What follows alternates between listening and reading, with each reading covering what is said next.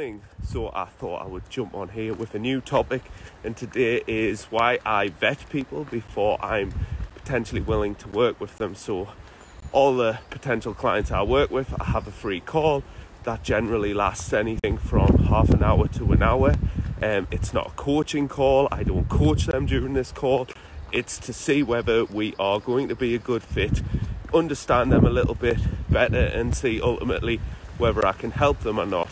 Is the kind of the whole point of my service is they invest in me because they know that I can fundamentally help them rid of all their struggles or improve their body composition, health, uh, well-being, mindset, all of those beautiful things. However, you know, not everybody is ready to change or commit. Maybe they're trying to throw money at the problem, or maybe they aren't going to show up. Now, generally, with people, I want a yes or a no. I don't want a maybe.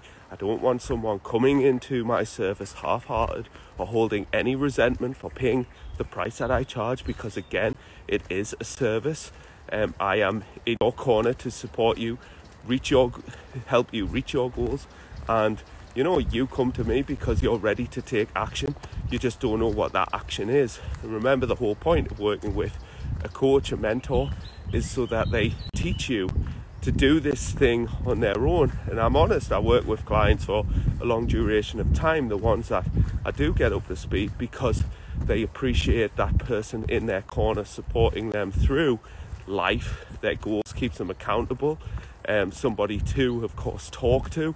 Um, and you know, that's important for a lot of people. The reality is, a lot of people that I do work with have been on the diet wagon for years. They've lost weight, they've gained weight, life's been great, but then it's all went to shit and they kick themselves because they've regained the weight, even though they promised that they wouldn't do so the last time. And this has gone on for years. And being able to kind of give people that confidence around food within their choices being able to have intuition and you know own their decisions and you know teach them how to do all of these life-changing things it's like well how much is that worth? The people i work with the people i want to work with are taking action. You know i don't chase my clients and that's the thing.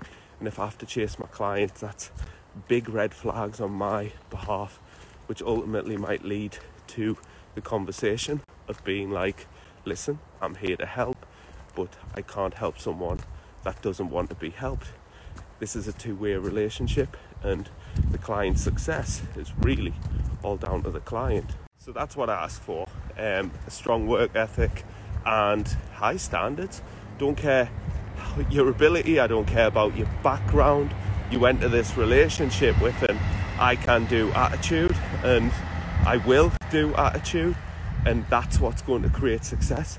And I help kind of breed those thoughts and feelings and having someone there in your corner is just super important that's that's why i hired a, a, business coach to help drive me forward in areas that i struggle with so see it as a mentorship see it as a, a learning course that's going to give you such long-term freedom like that by the end of it you'll be rocking this physique, but this air of confidence. And you'll look back and think, I would have paid triple for that.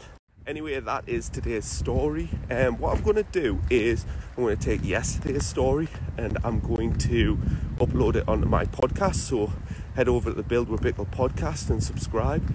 Um, and I'm going to start uploading more and more on there. Um, but it's an opportunity for you to listen back. Um, and one of the things I try and get across people is like create an echo chamber of positivity. So, you know, what you are trying to achieve, listen to messages around that and surround that that drive you forward.